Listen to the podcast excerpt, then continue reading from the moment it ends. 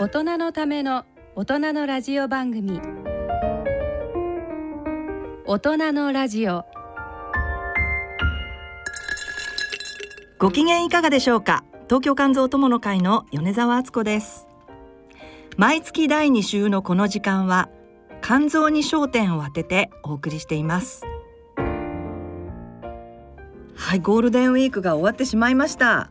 どこかに出かけられた方とか、ね、たくさんいらっしゃったと思いますけれども東京はやっぱり車も少なくて割とスカスカで過ごしやすかったという感じで、えー、私相変わらずですね毎年例年そうなんですけどどこにも行かずに、まあ、仕事をしたりとか あと寂しいですよねちょっとあの美味しいもの食べたりはしましたけれども、うん、まあどこもあの結構混んでたみたいで。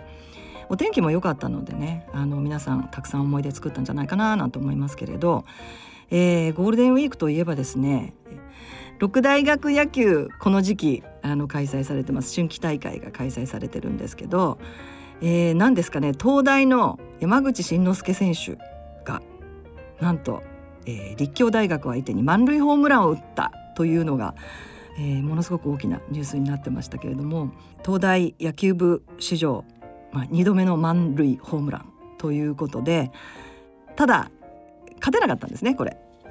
えーと、立教大学に6対6の同点で、えー、終わったというふうなことなんですけれども六大学野球って言えばですね私はこの番組でも何回かお話ししてるかもしれないんですけれど六大学野球のアナウンスいわゆるあのウグイスというやつですが1番サード長嶋一茂君立教高校背番号3みたいな感じで。やってました。もうすっごく 昔のことなんで何十年前でしょう。40年くらい前なのでもう忘れましたが。あの長嶋一茂さん？今テレビにバラエティーたくさん、えー、出られて大活躍ですけど長嶋一茂さんが、えー、私がアナウンスをしている時に1年生で立教大学の野球部にま入られたんですが、まあ、立教大学の野球部に入られたっていうことがもう当時ものすごくニュースになっていてまさか出るとは思わなかったんですが私アナウンスしている時に、えー、1年生であれ代打だったような気がするんですけれどちょっとあの定かじゃないんですけれどでバッターボックスに立ってホームランを打った記憶があるんですけれどあの時もう球場中が大騒ぎ神宮球場ですけどであの観客の方もいつもよりすごくたくさんいらしていてやっぱり長嶋さんが出るんじゃないか一茂さん出るんじゃないか出るんじゃないかという期待でですね。えで実際にまあホームラン打ったという記憶なんですけど。あと私あのその東大といえばですね六大学野球で放送部の女子学生4人ですね。4人でアナウンス回してたんですけれどで東京大学やっぱり他の大学に比べると選手層が非常に薄いので、えー、例えばピッチャーがケチョンケチョンに打たれてしまうと、えー、次のピッチャーその次のピッチャーっていうのが用意がなかなかなくてですねあの外野の選手がピッチャーやってでピッチャーがまた外野に行ってとかあるいは内野に行ってその内野の選手がどっかに行ってみたいなことが、えー、とても多くってアナウンスに非常に苦労したという。あのとても大変でした。隣にあの必ず、えー、両チームのマネージャーの方がいらっしゃって、えー、六大学野球マネージャーさんはみんな男性なんですけれども時々あの選手間違えて怒られたりとかマネージャーに怒られたりしました、まあ、そういう思い出があります。はい、えー、六大学野球は、えー、まだまだ続きます。5月28日まで、えー、開催しているようです。最後の試合は早慶戦ですね。この番組はギリアドサイエンシーズ株式会社他各社の提供でお送りします。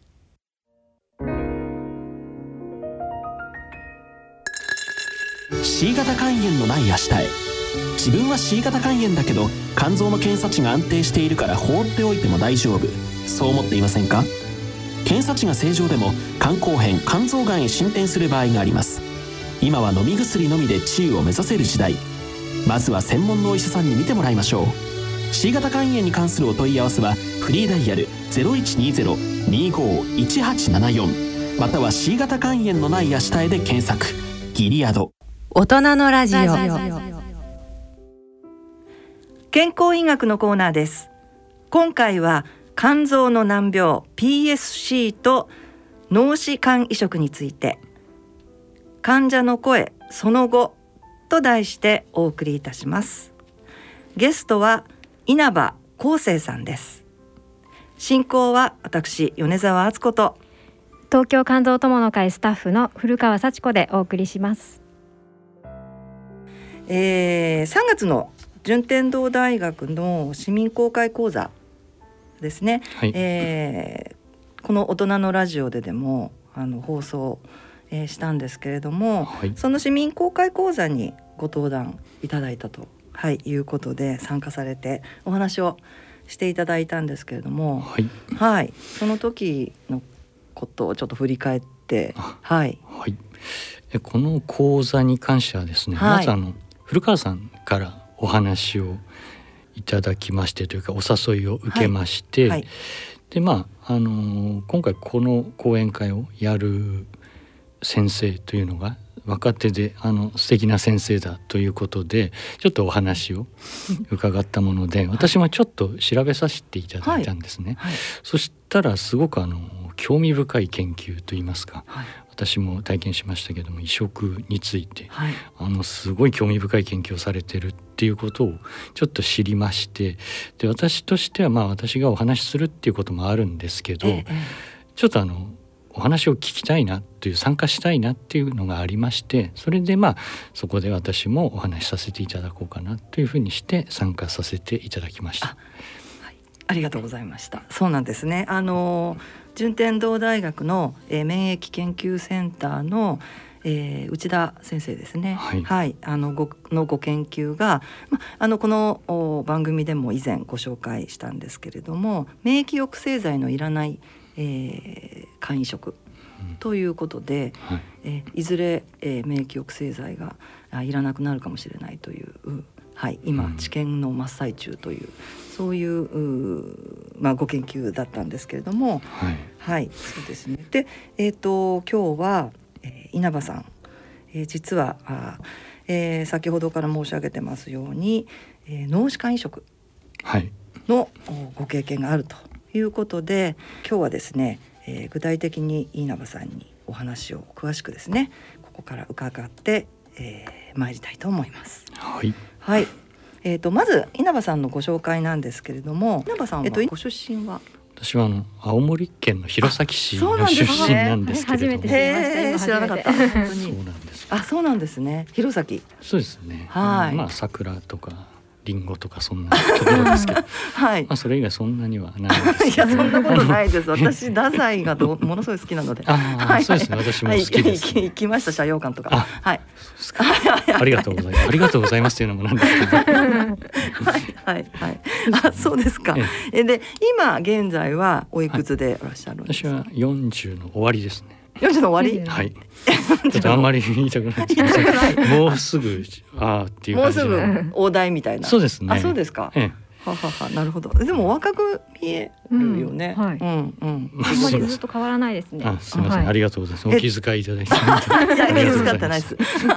いや、あの実は稲葉さんはあの東京肝臓友の会の会員さんでもいらっしゃって、まあそのご縁で先ほどあの内田先生のおまあ市民公開講座でもご登壇いただいたりとか、はい。今日もおラジオで、えーいろいろお話をいただくということなんですけれども、ご病気が、はい。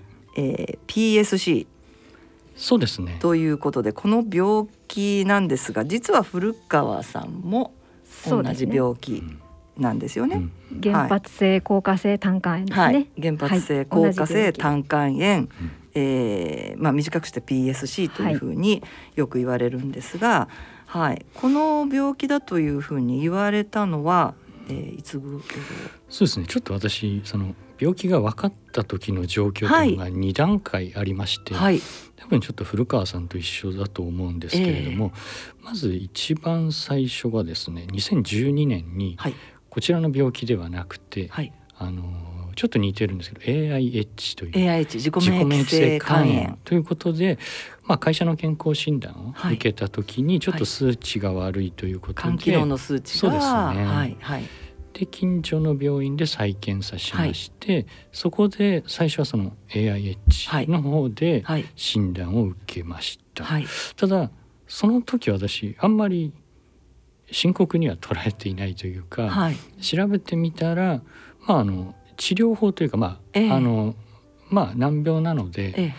治療というか完治とかはないんですけども、ええまああのーまあ寛解というか、うん。まあ、付き合っていけるステロイドですとか、ええウイルスを使うと、まあ、体調は安定していくのかなええと思ったので、ええ。あんまりそこまでその時は深刻にはあ捉えてなかったというような感じです。2012 12年ですね。そうですね。11年くらい前ですかね。そうですね。はい。その時は AIH という診断ではい。はい。まあお薬をそしたら、えー処方はされてそうですね、はい。ステロイドとはい。ウルソを飲んでましたはい。ね。はいでその後がはい。月1ぐらいでそれ病院に通ってたんですけど、ええ。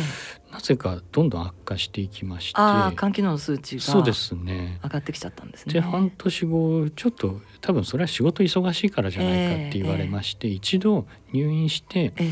ちょっとステロイドをマックスまでああ上げてみようっていうことステで、ロイドパルスみたいな。そうです。ねマはいックスまで、で一しとりあえず入院しまして、えええでそこでステロイドを投与していただいたんですけど点滴で。えはい。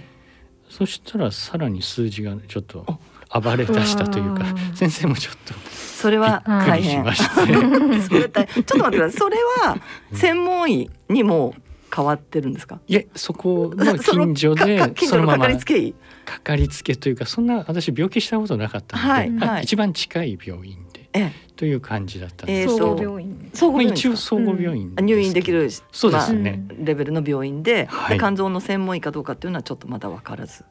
ないないか。でも AIH がわかるぐらいですからまあ消化器内科の先ですね。生で、まあ少し詳しいとは思いますけど詳しい先生ですね、ええはい。そうですえね、えそれで、えー、とステロイドパルスというか、まあ、ステロイドをえー多量に投与しても、はい。えー、肝機能の数値が上がり。はい。はい。でそこで大変。先生がこれはちょっともううちでは手に負えない感じがあるということで、はい。で大学病院に紹介状を書くので、はい、うん。すぐ行ってくださいはいと言われまして、でそこで大学病院の方にはい。受診しましえて、でそしたらですねすごい印象的なことがですねまあ行ったら最初に見てもらった先生ええにえ「なんでマスクしてないんだ」ってすごい怒られたんですね。あで私その頃知識がないのえで、えなんで怒られてるんだろうと思って、ステロイドを大量に今投与されてるっていうことはええ。免疫が落ちてるから、そうですね。大学病院にマスクなしではダメです危険ですよって言われて、ええ。すぐマスク買ってきてって怒られまして。で確かにでもその時点で、まあ、ステロイドってあのずーっと、まあ、古川さんもそうですけども、うん。ずーっと長いこと、まあ、飲むあのお薬で治療に必要ですけれどもはい。あの大量に飲む その時期にうん。やっぱりちょっと怖いですよね。私怖いもん知らなくて 急に放り出されたというかえー、ってちょっと面倒くさいというか仕事に戻らなくてはっていう方が強くて一刻も早く戻りたいなと思っていたので、ええ。大学病院行ってはい。ちょっと見てもらったらちゃんと退院できるのかなあって。思ってたんですけど、はいはい。そうやって怒られたのとあとはそもそもそれステロイドが効かないなら AIH じゃないだろうってなんかつぶやいてたんですねその先生先生がね。これはこの病気じゃないぞって私もよくわからないんで「いやそうなんですかね」っていう感じで。でそこから「でも先生じゃあ私もういいですかね」っていう話をしましたら「いやあのステロイド大量に投与したら段階的に減らしていくしかないので,、そうですね。結構長期で入院してもらうよって言われてええと思って、そうですね。1ヶ月ぐらい。特に体調も悪くないのにうん。1週間ごとに例えば60から50とかうん。50から40とか少しずつ下げて、ね。でこれぐらいなら外に出てもいいかなっていうことで最後肝生検は一応してええ。退院した。一ような。ヶ月ぐらいですか入院は。1ヶ月ぐらいでしたね。肝機能の数値はあまあ上がってしまったのはどこないくつぐらいまで上がっちゃったんですか？あのはっきりと覚えてないんですよね、はい。その時ってそこまで私あそんなに興味がないというか まだ自分は大丈夫ってまりよく分かってないす。ごい思っていたまあ、ので、っと上がったみたいな。暴れているって言われて。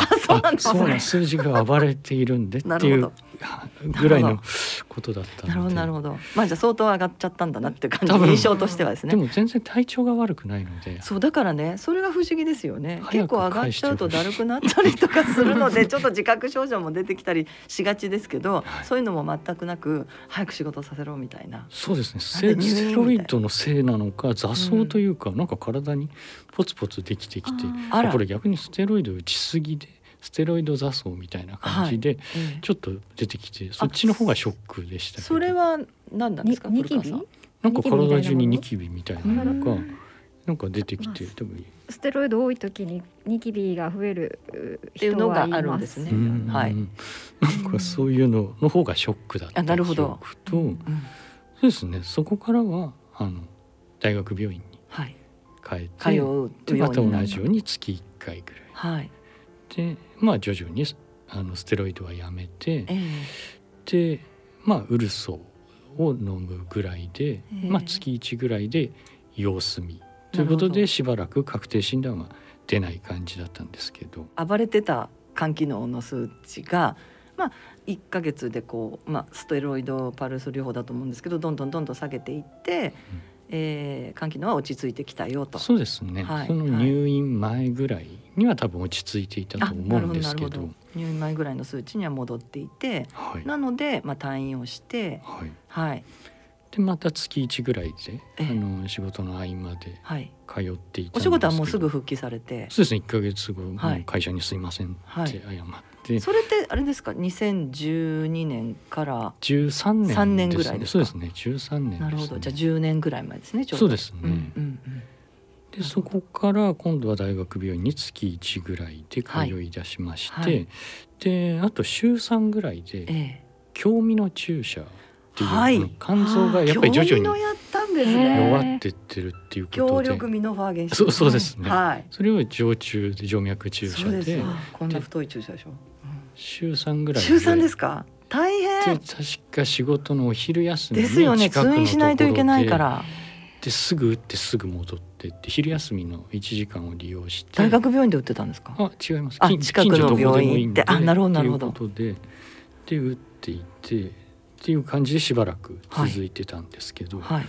2015年ぐらいから疲れやすくなって14年ぐらいから今振り返ると食べ物が気持ち悪くなってきたりとか、ええ。なんか炊きたてのご飯はいが気持ち悪いとか。妊婦それすごい皆さんにちょっとバカにされてな。んか炊きたてのご飯が気持ち悪いとか、はい。毎日食べたいものがあんまり思い浮かばなくてなんか毎日肉汁つけそばみたいなのを1週間連続とかなんか決まったものしか食べたくないとかなんかちょっとムカムカあする感じが。胸焼けみたいななんだか気の持ち悪い感じがが起きてきて。起きてきてで劇的にそのえ PSC だっていうふうに分かったのは2016年にちょっと仕事も忙しかったんですけど、あの実家の方でまあちょっと不幸もあって、ええ。それでいろいろ段取りとかしていたら急激に疲れまして、ええええ。でこっちに戻ってきて最初になんか先生に MRI 取りましょうかって言われて、ええ。なんかちょっと変な所見、、はい。いわゆる術状みたいな言葉が出てきたのと、はい。あとうちの奥さんになんかお風呂上がりかなんか私の体を見て「なんでそんなに黄色いの?」って言われてすごいショック。確かに私こんな色の体ではなかったっていうか。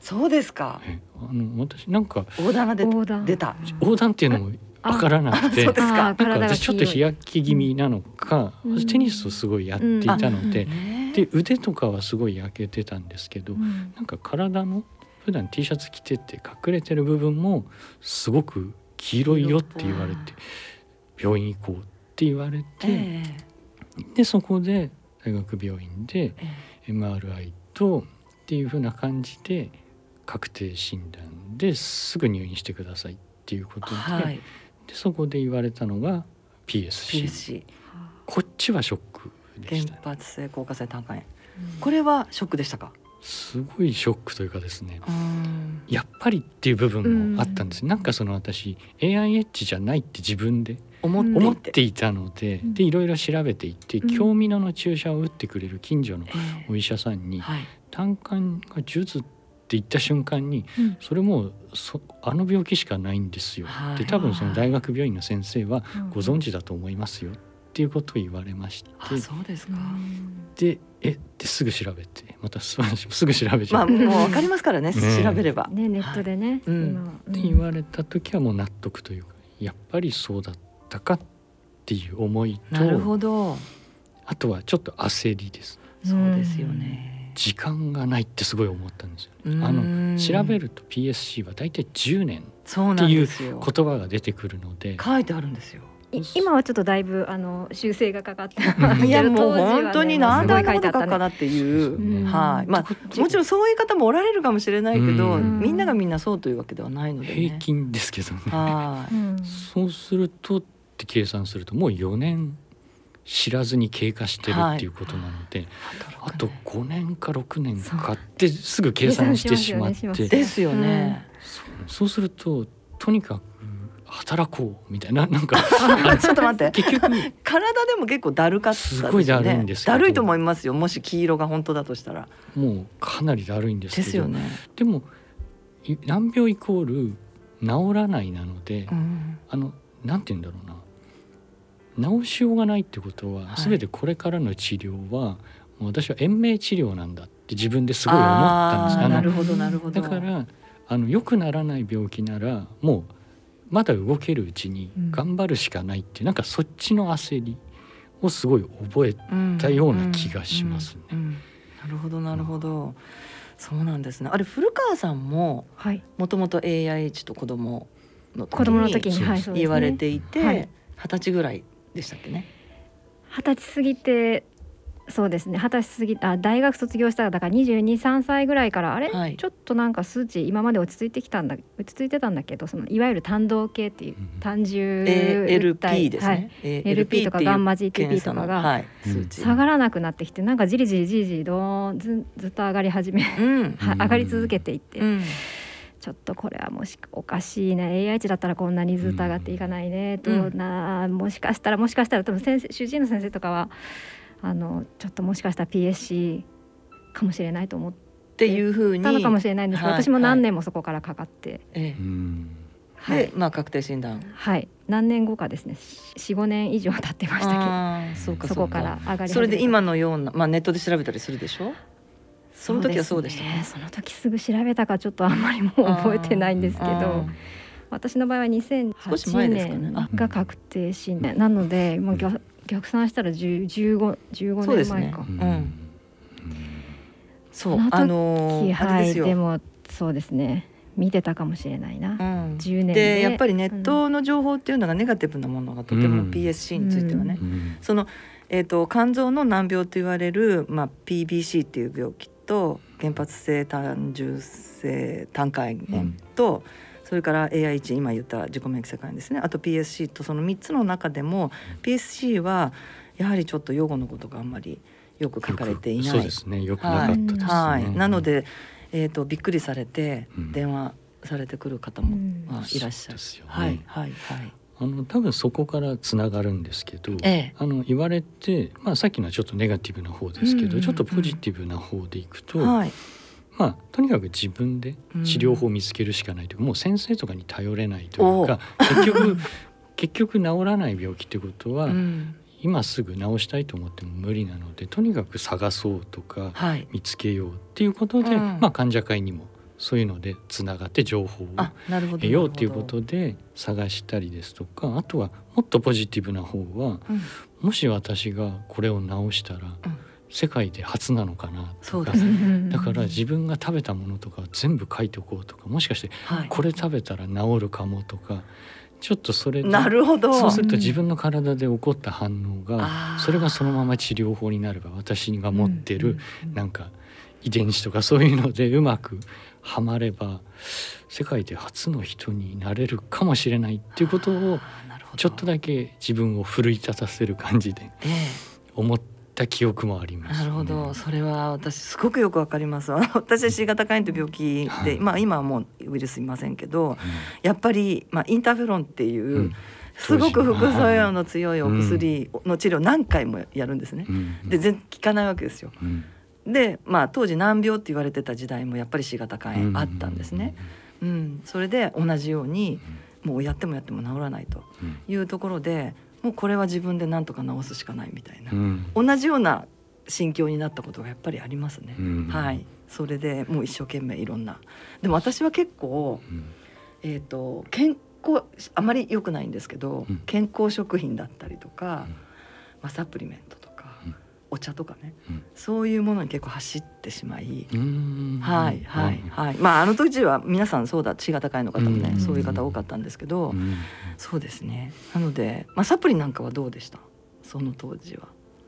全く飲んでないそうでですすかしなんですかね。食べ物とかでうまくいけばいいな食べ物っていうのは本当に普通の食べ物ですね。とかでなんかこれ食べたらとか。い。やすごいと思います。素晴らしい。あとはその時にちょっとまた馬鹿げた発想かもしれないんですけど、なんか結局単管が詰まっていくんだったら、なんか自分でリモコンとかでうん。その詰まったらうん。ぷくってこう単管を広げられればいいじゃない。治るものじゃないかっうんて 最初って多分本当にうん。そのぐらいで何かを入れてリモコンとかで広げたりとかそのぐらいの発想もちょっとあったりしてそれが本当の最初の頃まだあまり知らない頃なるほど。というか。そうなんです。今ちょっとお話がありましたけどちょっとこれ古川さんに説明していただきたいんですけども PSC っていう病気は、はい。まあ症状としては今胆管が詰まってしまう。うんこれははい細くなってしまう。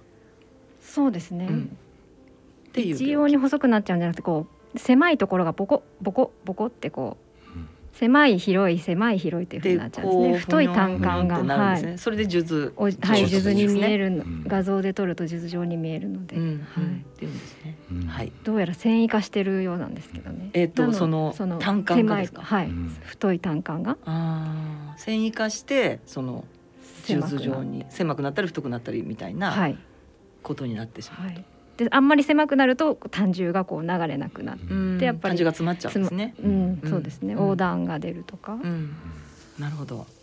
なるほどですね。そう、それでそういうふうにネガティブに、あ、じゃない、ポポジティブに、あのお食事とかをいろいろあの実験じゃないですけど、うん。あのただ書いてるだけなんですけどね。あのうん。結局もしこれ書いてこれを食べた次の日良くなってたら、うん。それはいいものだっうんて思えるというか、それはいいい良くなってるというのは、えっ、と体調。体調ですか？そうですね、うん。検査の結果とかではなく、まあすぐに検査はできませんからね。そうなんですよね、うんうんどっちかっていうとまあ体調でこれ食べた次の日はいいとか直後はいいとかを書いておけば、ううん。んそれをメインで食べていこうとかあもう多分その時にはすでに食べ物が前古川さんにもお話ししたことがあるんです、ええ。カレーとかがもうねっとりとなんかへばりつくような感じで油を分解できなくなってきてるのかはいすごく苦しくなってくる食べ物が多かったのはいで、うんじゃあ食べるものもちょっと限られてくるような感じですかね。そうですねなんかあっさりしたものを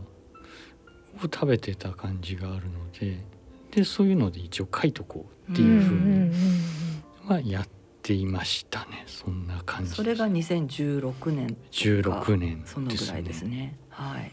えー、7年ぐらい前ですかね。4五はい。なるほどなるほど。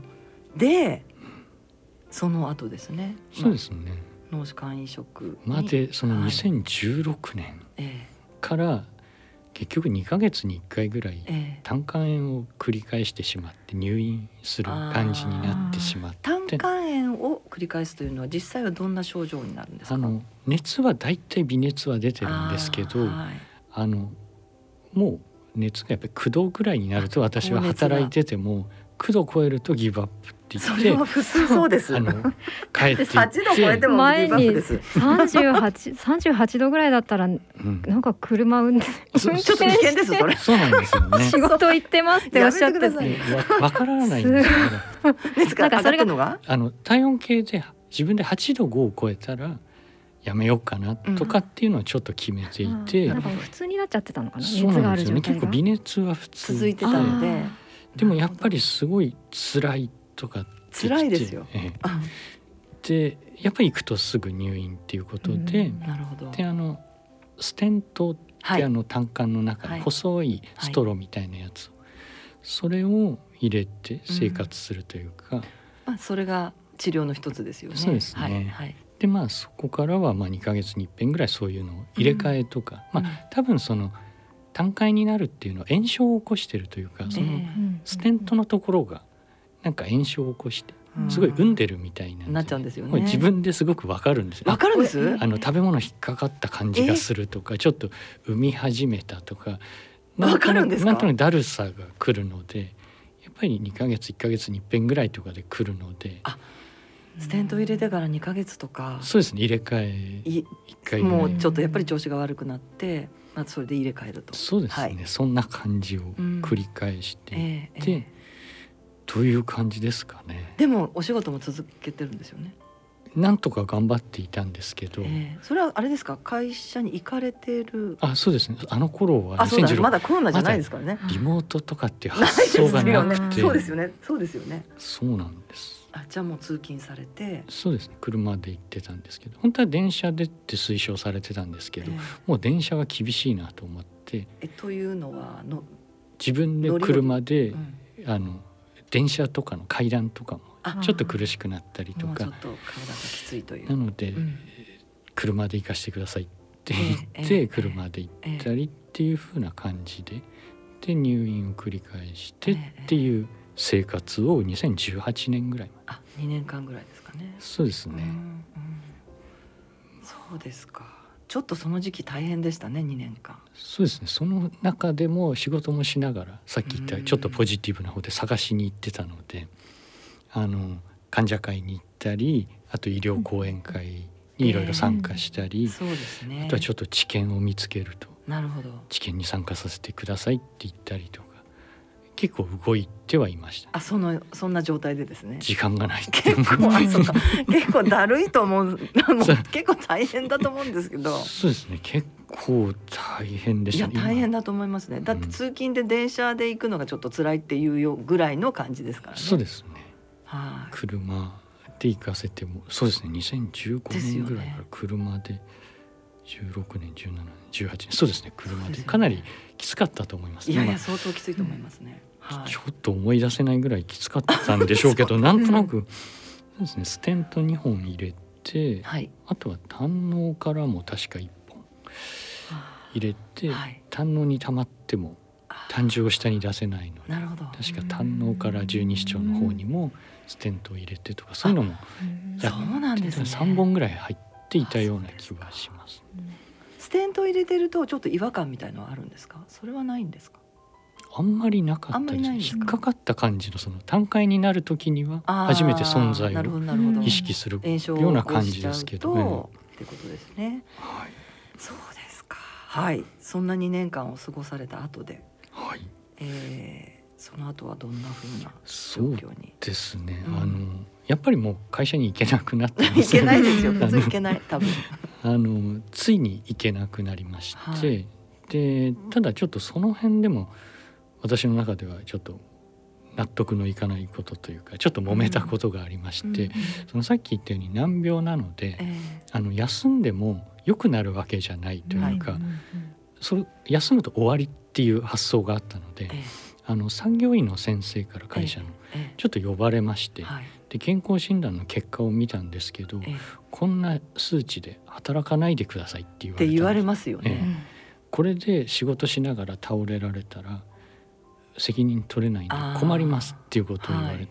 でも私もなんか反論してまして、えーえいやここでやめても良くなるわけじゃないはい。病気なので、ーえ。やらせてください、はい。みたいな感じええ。でちょっと揉めまして。そしたら主治医の先生にまだ働けますっていうことを、その診断書をもらってきてくだあさい。もらってきた。もらってきてくれと。そうですね、はい。それで書いてもらって。あ書いてもらえたんですね。まだ全然できますからって言って。本当です。かえ確かに医療講演会でも私聞いたんです。そうですよ。講演会で。横浜でしたよそうそうですそうです。横浜のあの共済うちの東京肝臓友の会と神奈川の難病相談支援センターのあー開催したのが横浜で開催したやつはいですね共済というかはい協力して、それにいら横して。浜までいらして。横浜までいらしそうて質問しして質問されたんんですね。か私のこの数値とこの状態を見て先生ならあの働けますって書いてくれますかって。言ってはい。私なら書きますねって言ってくれた。あじゃあわかりました。ありがとうございますって言って地元にも戻って先生も普通にあ書きますよって言ってくれて。でもまあちゃんと通ってよかった。っていうですねとてもいい先生方本に当ですよ。そうですね。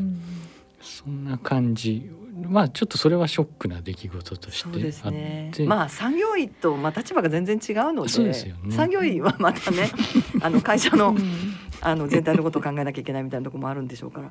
あそうなんですね。それでまあちょっとお墨付きをいただいて。でで頑張ったんですけどやっぱりほら見ろって感じで、まあ、2018年にはさすがにもう通えないかなっていうような感じで、うん。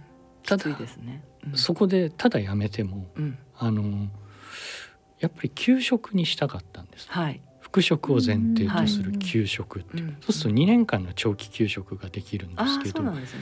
でも私よくよく考えると難病で治る見込みがないっていうことはうん。イコール復職の見込みがないってことになってしまいかねないので、うん。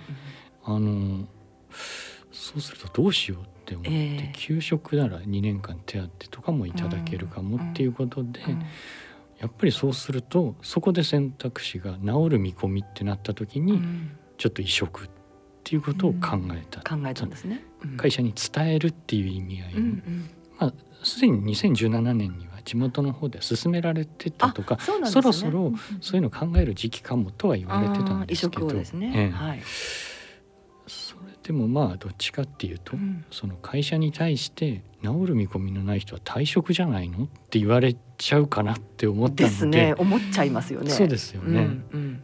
可能性を出すにはどうしようっていうことで、うんそのできるできないとかやりたいやりたくないっていうよりもまずはあの、まあ、奥さんにもちょっと勧められてたところもありましたし、うん先生からもちょっと話はあったので、っていうことでちょっと考え始めたっていうような感じです。なるほど、えー、具体的に準備も始められたっていう感じですか？そのところから。そうですね。その会社を辞めた、うん。辞めたというかその給食に入った時えあのその時すでにあの脳死管移植の登録ええ。でちょっと動いてまして、はい。でそこでまず一つがダメだったんですね。えうん。なんかその時ちょっと興奮気味でうん。肝臓の数値がちょっと良かったみたいでじゃあまだあなた早いわよみたいなことだったんですね。そういう感じでまあそういうこともありますね。出て、うん。でまあその時そのまま検査してたら胆の炎にもなってしまって結局ええ1ヶ月ぐらい入院してしまったんです、あそうなんです、そね、したらもう有給休暇も一瞬でそこで終わってしまったので、ええ。もうさすがにえ休職をしなきゃっていうことででそこで脳死移植の方の登録は一度失敗っええていうようなえ感なじですね。るほどな。るほでそこであのうちの妻奥さんの方が、どはい。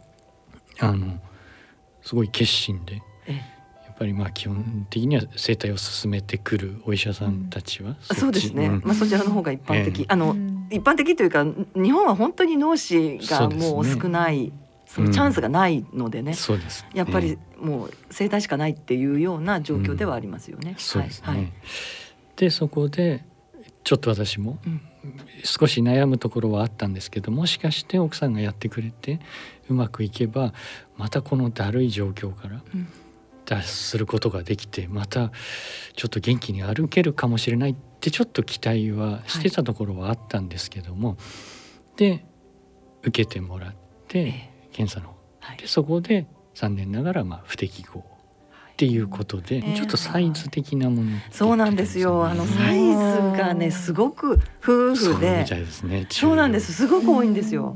会員さんね同じ PSC の会員さんでもダメだ。結構そう同じケース PSC だけじゃなくって、そうですよね。それも C 型肝炎も B 型肝炎も、うん。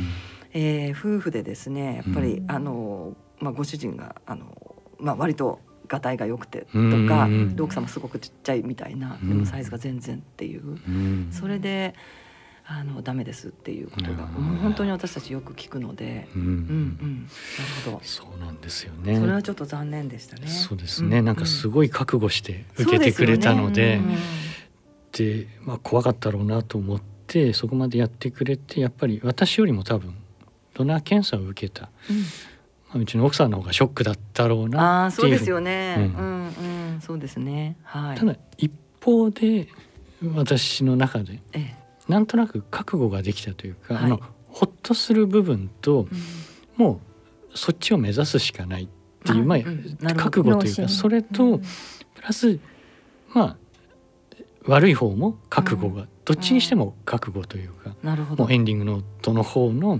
覚悟もこれが登録できなかったってことはうん。脳死に関してはどっちかというと会社を休む時のはい。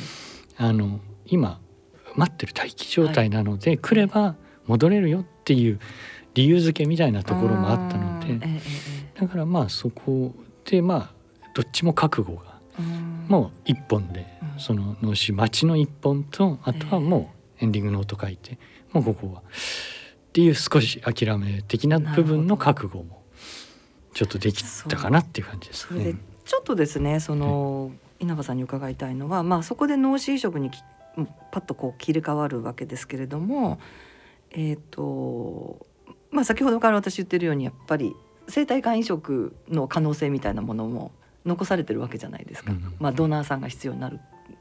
その部分っていうのはもう全く考えなかった。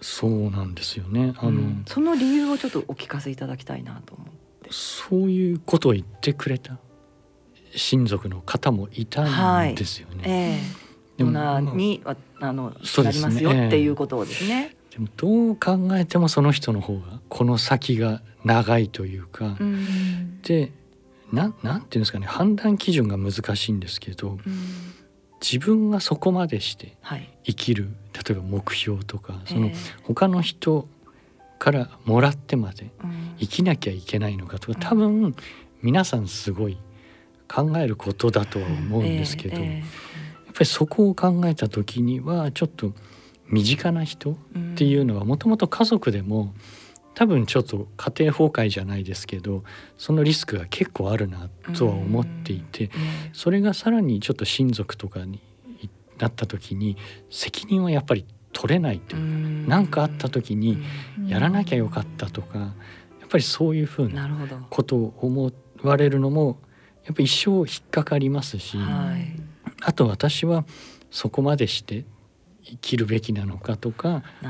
あとはまあ価値じゃないですけど生きるうんこの先の未来って考えた時にやっぱり若い人とかもしいただけるなら親とかが年齢が合えば、うんそういうことはちょっと考えたかもしれなないるですけど。はい。もううちの奥さんが NG だった時はもうそこはもうちゃんとそれ以上はそっちは考えない生体の方はもうそこで。そうですねはい。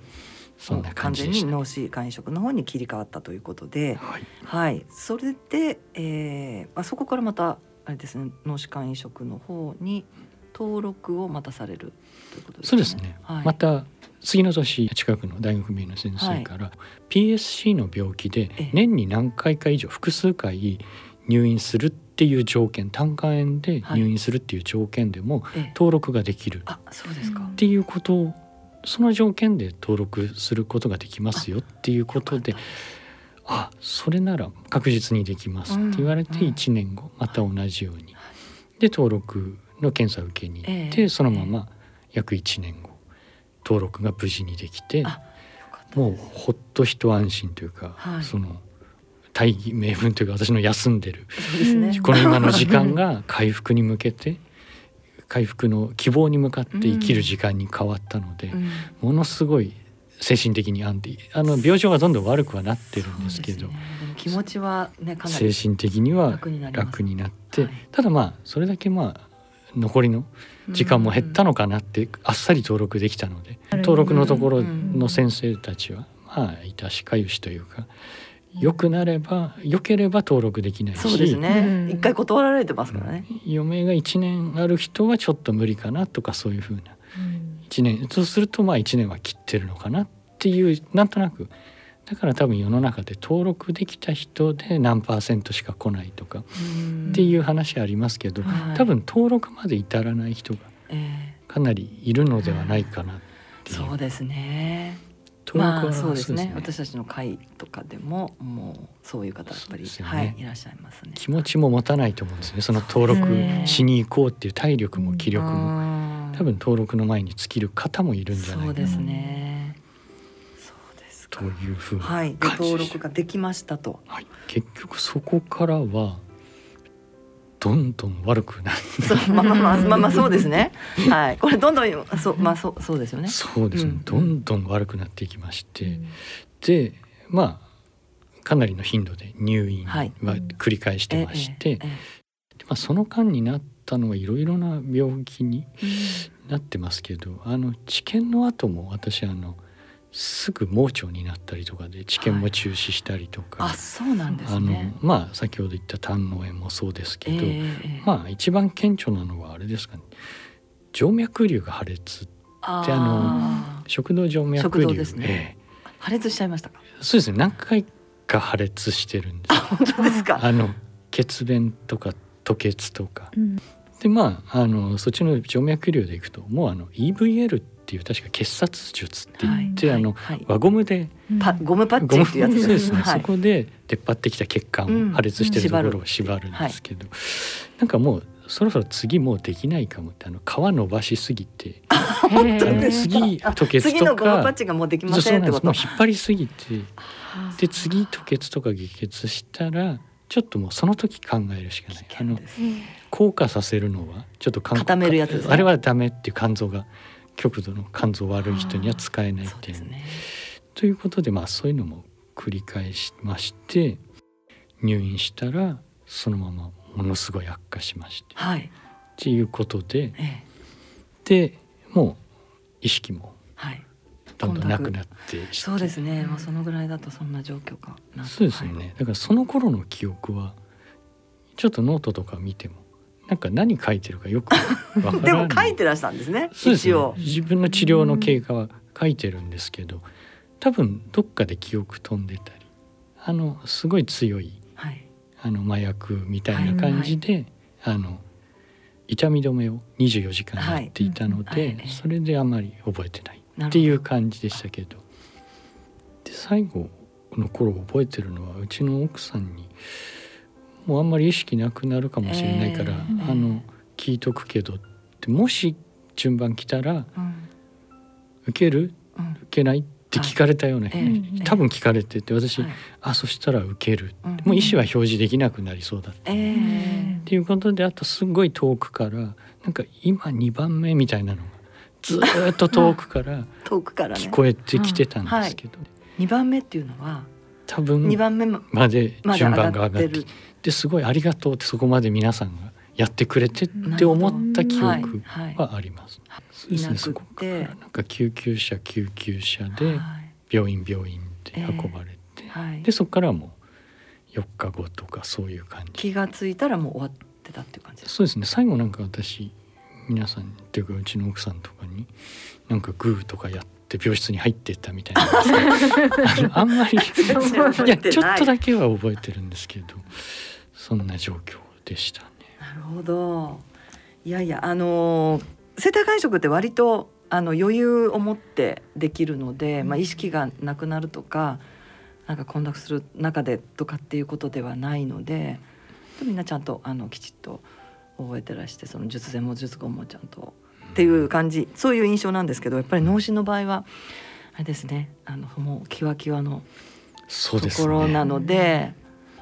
うん。本当にそこで来ても自分の体が回復するのかもわからないぐらいもう全く歩けなくなってますし、そうですよね。あの何が起きてもその後自分が回復する姿があんまり思い出せないぐらいのところではありましたけど、まあ今こんな感じですけど。なるほど。で術後はどんな感じでしたか？そうですね術後はうんかなりやっぱり状況が悪かっただけにはい。肝硬変の状態で。あの時間はかかりましたね。うん、えっ、と。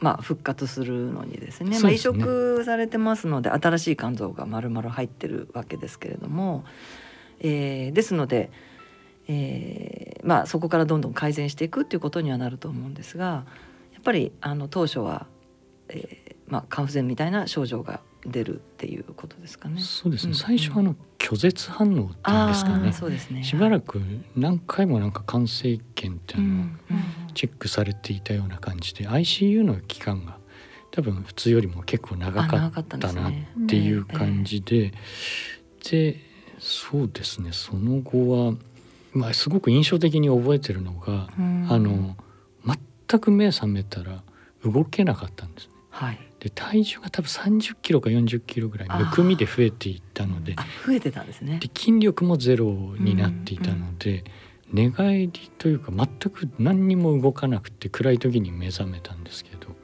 ていうイメージがあったのとあとしばらく専門というかあの妄想みたいな感じで、私は夢の中で4日間ぐらい3日4日寝てた中で私がドナー側だった夢をずっと見ててであともう一個あげれば私これでお役御免だなってなんかずっとそういうふうに考えてたんです。だなんかが間違っててである時にふとあれ？私がもらったのかもしれないっていう頃に多分3日目か4日目ぐらい寝てる時の。で多分その頃に目覚めた私が生きてるんだって思ってすごい感謝した記憶があります。なるほどそうなんですね。えっ、と脳歯間移植の方ってやっぱりすごく少ないのでお話をこう具体的に伺うというのも私も初めてなんですけれども、うん、まあなかなかやっぱり大変、うん、ですね。大変はもちろん大変ですね。はい。で、まあ今とてもお元気で、えっと結局、えー移植手術の後から何年今経ってる状況そうでか。ですすね。えっともう3年にはなってないですけど、うんうんうん。あのまあもうすぐ3年ぐらい。もうすぐ3年ぐらい。社会復帰してからもまあでもちょっとコロナで在宅っていうのがあるのでね体力的にはあれとあまり人には会ってないですけど、うんうんもう働いて1年っていうような感じです、ね。結局、あの休職の手続きを取ってでまああの良くなられたので働ける状態になられたということで。いえやめました。あ辞められた。まあちょっと、ま、間に合わなかったというか、うんそのそっかそっか。ちょうど2年間の間、うん休職可能だったんですけど、えちょうどその辞める頃はちょっと私意識がなかった。全部その辺もうちの奥さんにやっていただいてて、えで一旦前の会社は辞められて、そうですね、はい。えっ、と手術の後に、えーまた新しいところに。そこもまた感謝なんですけど就職同じところなんを同じ会社にまた再就職。再就職？まあ全然立場とかは違うんあです違うんですね。あのお礼を言おうと思って、あの人事部とかにちょっとメールを打って、うんうん。でちょっと辞めたんですけどってありがとうございました。やっぱりその、はいはい闘病してる時に、ええあの手当ですとかもらってね。生活できるように。はいはい。ということでご報告しなきゃっていうので、まあ、もし何かお役に立てればっていうような文面でちょっと送りましてえでそれでまたちょっと縁があってっええていうことでて働いてるっていうような感じえです、すごいですね。よかったですね。それでまあコロナちょうどコロナだっていうことでですよね通勤することもなく。なく在宅で在宅でやらせていただいてるってはいいうすごい感謝感謝なんですけど、そうですね。それはやっぱり在宅っていうのはやはり稲葉さんにとっても条件としてはいい感じ。そうですね、まあ、免疫抑制剤うんをやっぱり服用してるので,、やっぱり人混みとかそうですっていうね。のは厳しいので、そうですよね。満員電車とかっていうねねやっぱりマスクをちょっとするような感じにね普段でもですねコロナ関係なくですね、はい。ということもありますよね。はい。はい、わかりました。はい、今どんなことを思ってらっしゃるかということですね。それをちょっと伺いたいんですけど。そうですね。やっぱりうん。とにかく感謝なんですけど、うん。あの私は本当にやっぱり運が良かったというか、うん。すごく周りの方に助けられたなっていう感じがしますね。あの患者会とかでもよく聞きますけどちょっと先生とうまくいかないとか、こうセカンドオピニオンとかしたら嫌がられるとかそういう話ありますけど私に関しては全くそういうのがなくて、うん。難病という特性なのかもしれないですけど、ええ。治し方がないっていうことは、はい。私がいろいろ適当に見つけてくるっていうかいろんな勝手に「この治療どうですかね?」ってどんどん提案すると「いいんじゃないですかね?」とか「じゃあし受け入れてくださるそうなんです。じゃあ紹介状書きますね」っていうのを何の躊躇もなくしかもやっぱり一番決定権ある先生だったおかげで、ええあのあ研究ならあそこいいんじゃないですかねとか。でベースの治療はうちでやりますから私があの書きますから。ええ。で何かあったらそこと連携取りますっていうことをすごく気軽にやっていただいて本当にありがたいなっていう。あともう治験の先生もすごくあの良かったです。しうん。治験でお世話になった先生もそうですし、あとは移植の方でお世話になった病院の先生方も、うん。本当に私はとても恵まれていたなっていうか、すごくラッキーという言葉でいいのかわからないですけど、あの看護師さんですとか、あの理学療法士さんですとか、皆さんこう接する方みんなとてもいい方で本当に、まあ、それは会社に関してもそうですし、ええ。まあ、うちの奥さんもそうですけど助けられましたし、あとはまあ一番はまあドナーさんですとかドナーさんのご家族っていう、まあ、そこに関してもなんていうんですかねやっぱりすごい葛藤とか苦しい決断があったと思うんですけども、そこで決断していただいて、っていうことで今本当にありがたいなっていうこと、まあ、そこがやっぱり一番思いますね思うところですね。それではここで音楽をお聴きいただきましょう。稲葉さんからのリクエストで畑基博のガール。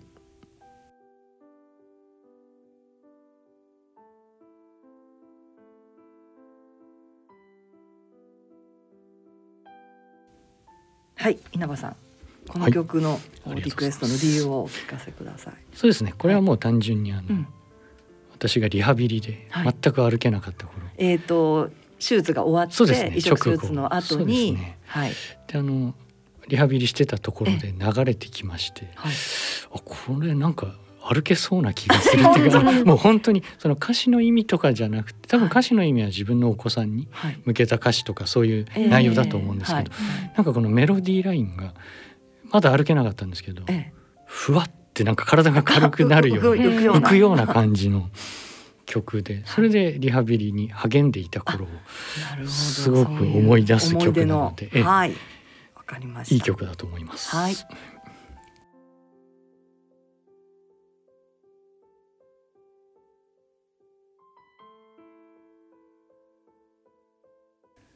最後に番組をお聞きの皆様へメッセージなどありましたらお話しください。はい、えー私からはですねちょっと今回あの移植の体験をお話ししましたけれども、えあの皆さんにお勧めするっていうことはちょっとできないというか、えあのこの経験はお話できますけど、はい。皆さんにとっていいかっていうのはちょっとわからないというか、まあそれぞれですね。そうですね。はい。はい。ただ現状やっぱりそれでしかうん。治らない、助からない命っていうのもあるのも、あの事実でして、えでまああのもし今悩んでる方がいらっしゃるんであれば、やっぱり周りのことすごい気にしてしまうと思うんですけどあの最後はやっぱり、まあ、自分の気持ちでえええ決断した方が、まあ、どっちに決断しても自分で決断した方がいいのかなと思います。はいであとはもしかしたら今後いい治療法がはい。出たりですとかいろんないい先生もいらっしゃいますしそうです。そうですはい。ですよね。うんあとはあのもし私の勝手な考えですけど生体肝移植でもあの親族だけではなくてはい。例えば善意の第三者からでも大丈夫とか、あとは、まあ、例えば海外からでもいいとか、まあ、もしくは脳死移植ではい国内の理解が、あの進んでくれればもしかしたらもっと助かる命も増えていくかもしれないので、はいまあ、あの諦めないでくださいっていうことだけはお伝えしたいと思います。はい。以上です。はい。稲葉さんどうもありがとうございました。大人のラジオさてここからは映画のコーナーです、えー今回ご紹介する映画は6月2日公開の邦画。日本の映画ですね。久しぶりに邦画ですけれど渇水です。はい渇水。えーちょっと音だけ聞くとどういう意味だろうと思いますけども乾く水と書いて渇水ですね。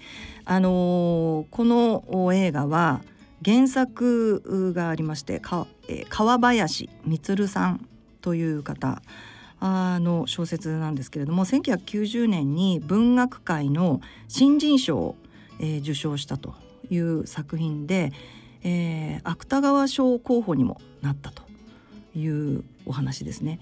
えーその後に NHKFM でドラマ化されてギャラクシー賞を受賞したというような、まあ、そういう作品でもあるんですけどもその渇水の映画化ということになります。えー監督は高橋雅也さん私はあの高橋雅也さんの映画は今まで、えー見たことがなくて今回初めて、えー見たんですけれども非常にですね考えさせられる映画なんですがお話は、えー主人公はですねまず岩切という男性が主人公なんですけどもこの方は、えー職業が役所の水道局員なんですね。で、えー水道料金あの滞納している家庭を回ってで、まあ、その時に水道料金を、えー支払わなければ低水執行って言ってあのお水を止めちゃう、えー低水執行を、まあ、その場で、えーやると、まあ、そういうお仕事なんですね。でこの岩切さんがあ行っている、まあ、低水執行っていうのはこれはあの法律に基づいて給水停止処分を行うと、まあ、いうことなんだそうなんですけども、えー彼はですねまあそれがあの毎日の仕事ですのでそういうことをまあ淡々と続けていてである時い,、まあ、いくつかの家庭を回っている中で、えー小学生の女の子の兄弟姉妹ですねに出会います。でこれ舞台がですね群馬県の前橋であの夏なんですけれども非常にこう日照りが続いていて、えー全体としてもその給水制限が実施されているというような中でですね本当になんかねじりじりと暑い感じがとてもするんですけれども、まあ、そういう中で、えー彼は、えー低水執行という仕事を行いながら、えーこの少女たちに会うんですけれども、えっと、岩切さん自身も家族とあまりうまくいっていなくって、えーとても孤独なんですよね。でまあそれまで淡々とあの何も思わずに、えー自分の仕事を全うしていたこの彼がこのあのお姉ちゃんと妹小学生なんですけれどもこの2人に出会って、えーまあ、自分の心の渇きと正面から向き合うと、まあ、そういう映画なんですね。でまああの彼があ最後に思わぬ行動に出ていくと、まあ、そこからまたあのどんなお話になるのかなという感じなんですけどもこの映画はあのこの2人の少女があのとってもお芝居もよくって自然で私はとても印象に残りました。すごく良かったですね。全体としてまあお話がですね水道止められちゃうっていう話なのでやっぱり水道止められちゃうお宅ってうんやはりその生活に少し困窮してるとかあの水道料金払えなくてっていうお宅がやっぱり圧倒的に多いのでそういう方たちの描写っていうのもあって、うん、なんとなくあの切ない感じなんですけれどもこの2人があのとても、えーキラキラとしていて、まあ可愛らしくてすごく印象に残るんですね。であと、えー映画にですねあの本当いろんな方が出ていて、まあ、主人公の、えー、と岩切さん生田斗真さん水道局員の方ですね。生田斗真さんとあと、えーそれからその少女たちのお母さんに門脇麦さんとかあとあの水道局員の、えー同僚ですね、えー磯村勇斗さんとか。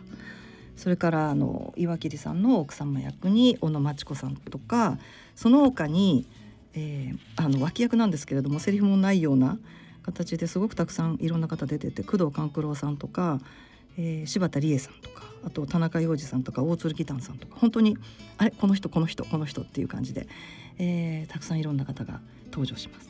とってもあの考えさせられる映画あなんですけれども実はあのこの映画私が非常によく知っている友人がカメラあ撮影をしていてちょっと私この映画見るまで知らなくてびっくりしたんですけど彼あの、えー、とずっともう以前からあのカメラマンの仕事してるんですけれどコロナの間、えーしばらく会ってなくてでお話もしてなかったのでどんな作品今やってるなんていうことも聞いてなかったのでちょっとびっくりしちゃったんですけどパンフレットを見てたらですね名前が急に出てきて。で彼の、あの撮った映画っていうのは今までもそうなんですけれども情景がとても綺麗なんですよすごく。で今回もそういうところもあって、えーひまわり畑のシーンがあるんですけれどもとてもそこもあの素敵な、えーシーンになっていますのでぜひぜひ劇場で皆さんご覧いただきたいと思います。えー、以上6月2日ロードショーの渇水をご紹介いたしました大人のラジオ。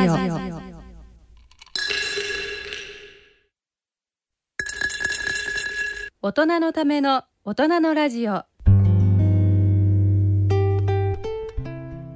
ここでお知らせがあります、えー、6月9日放送の、えー、収録のお知らせなんですが収録はですね6月2日に行うんですが長崎医療センターこの番組にも何度も何度も登場していただいてます八橋博先生ですね、えーにいらしていただいて講演会をしていただきます。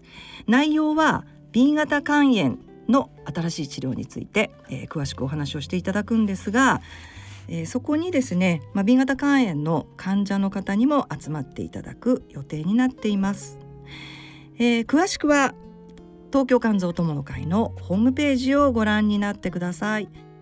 それではお時間となりました。ご案内は私米澤敦子でした。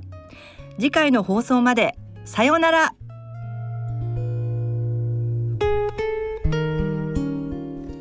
この番組はギリアドサイエンシーズ株式会社ほか各社の提供でお送りしました。